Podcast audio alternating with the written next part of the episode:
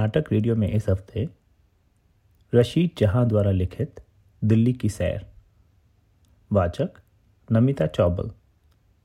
कहानी शुरू होने के पहले नमिता आपको कहानी का सेटअप भी बताएँगी। सुनिए दिल्ली की सैर। यह फरीदाबाद से दिल्ली की सैर को आई एक औरत के साथ घटी घटनाओं का किस्सा है। एक औरत अपने शौहर के साथ दिल्ली की सैर के लिए आती है। दिल्ली में उसके साथ जो घटनाएँ होती हैं, वापस जाकर उन्हें वह अपनी सहेलियों को सुनाती है। उसके साथ घटी सभी घटनाएँ इतनी दिलचस्प होती हैं कि उसकी सहेली जब भी उसके घर जमा होती हैं, हर बार उससे दिल्ली की सैर का किस्सा सुनाने के लिए कहती हैं।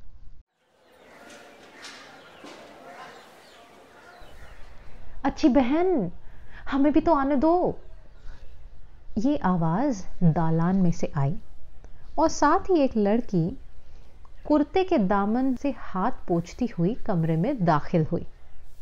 मल्लिका बेगम ही पहली थी, जो अपनी सब मिलने वालियों में पहले पहल रेल में बैठी थी। और वो भी फरीदाबाद से चलकर दिल्ली एक रोज के लिए आई थी। मोहल्ले वालियाँ तक उनकी दास्तान सफ़र सुनने के लिए मौजूद थी। ए है, आना है तो आओ। मेरा मुँह तो बिल्कुल थक गया। अल्लाह झूठ ना बुलवाए तो सैकड़ों ही बार तो सुना चुकी हूँ। यहाँ से रेल में बैठकर दिल्ली पहुँची। और वहाँ उनके मिलने वाले कोई निगोड़े स्टेशन मास्टर मिल गए। मुझे असबाब के पास छोड़ ये रफू चक्कर हुए और मैं असबाब पर चढ़ी, बुरखे में लिपटी बैठी रही। एक तो कमबख्त बुरखा, दूसरे मर्द हुए। मर्द तो वैसे ही खराब होते हैं। और अगर किसी औरत को इस तरह बैठे देख ले तो और चक्कर पर चक्कर लगाते हैं। पान खाने तक नौबत ना आए। कोई कम बखत खांसे, कोई आवाज़ कसे। और मेरा डर के मारे दम निकला जाए। और भूख वो गज़ब की लगी हुई कि खुदा की पनाह। दिल्ली का स्टेशन क्या है बुआ? किला भी इतना बड़ा ना होगा। जहाँ तक निगाह जाती थी, स्टेशन ही स्टेशन नज़र आता था। और रेल की पटरियाँ, इंजन और मालगाड़ियाँ। सबसे ज़्यादा मुझे उन काले काले मर्दों से डर लगा जो इंजन में रहते हैं। इंजन में कौन रहते हैं?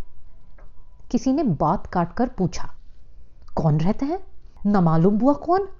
नीले नीले कपड़े पहने, कोई दाढ़ी वाला, कोई सफाचट एक हाथ से पकड़कर चलते इंजन में लटक जाते हैं। देखने वालों का दिल सनसन करने लगता है। साहेब में साहब तो बुआ दिल्ली स्टेशन पर इतने होते हैं कि गिने नहीं जाते। हाथ में हाथ डाले गिट पिट करते चले जाते हैं। हमारे हिंदुस्तानी भाई भी आँखें फाड़ फाड़ कर तकते रहते हैं। कम वक्तों की आँखें नहीं फूट जाती। एक मेरे से कहने लगा, ज़रा भी दिखा दो। मैंने फ़ौरन तो तुमने क्या नहीं दिखाया? किसी ने छेड़ा। अल्लाह अल्लाह करो बुआ। मैं मुआओं को मुँह दिखाने गई थी। दिल बिल्लियाँ उछलने लगा। तेवर बदल कर, सुनना है तो बीच में ना टोको। एकदम खामोशी छा गई। ऐसी मज़ेदार बातें फरीदाबाद में कम होती थीं। और मल्लिका की बातें सुनने तो औरतें दूर दूर से आती थीं। हाँ बुआ। सौदे वाले ऐसे नहीं जैसे हमारे यहाँ होते हैं। साफ़ साफ़ खाकी कपड़े और कोई सफ़ेद। लेकिन धोतियाँ किसी किसी की मैली थी। टोकरे लिए फिरते पान, बीड़ी, सिगरेट, दही बड़े, खिलौना है खिलौना, और मिठाइयाँ। चलती हुई गाड़ियों में बंद किए भागे फिरते हैं। एक गाड़ी आकर रुकी। वो शोरगुल हुआ कि कानों के पर्दे फटे जाते। इधर कूलियों की चीख पुकार, उधर सौदे वाले कान खाए जाते। मुसाफिर हैं कि एक दूसरे पर पिले पड़ते हैं। और मैं बेचारी बीच में असबाब पर चढ़ी हुई। हज़ारों ही तो ठोकरे धक्के खाए होंगे। भाई, चल तू, जलाल तू, आई बला कुटाल तू, घबरा घबरा कर पड़ी रही थी। खुदा खुदा करके रेल चली तो मुसाफिर और कूलियों में लड़ाई शुरू हुई। एक रुपया लूँगा? नहीं दो आना मिलेंगे।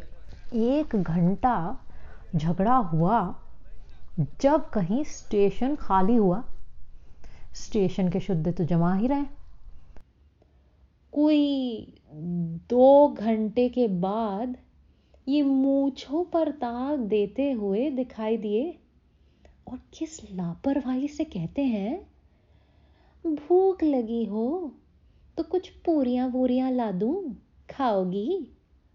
मैं तो उधर होटल में खा आया। मैंने कहा कि खुदा के लिए मुझे मेरे घर पहुँचा दो। मैं बाज आई इस मुई दिल्ली की सैर से। तुम्हारे साथ तो कोई जन्नत में भी ना जाए। अच्छी सैर कराने लाए थे। फरीदाबाद की गाड़ी तैयार थी।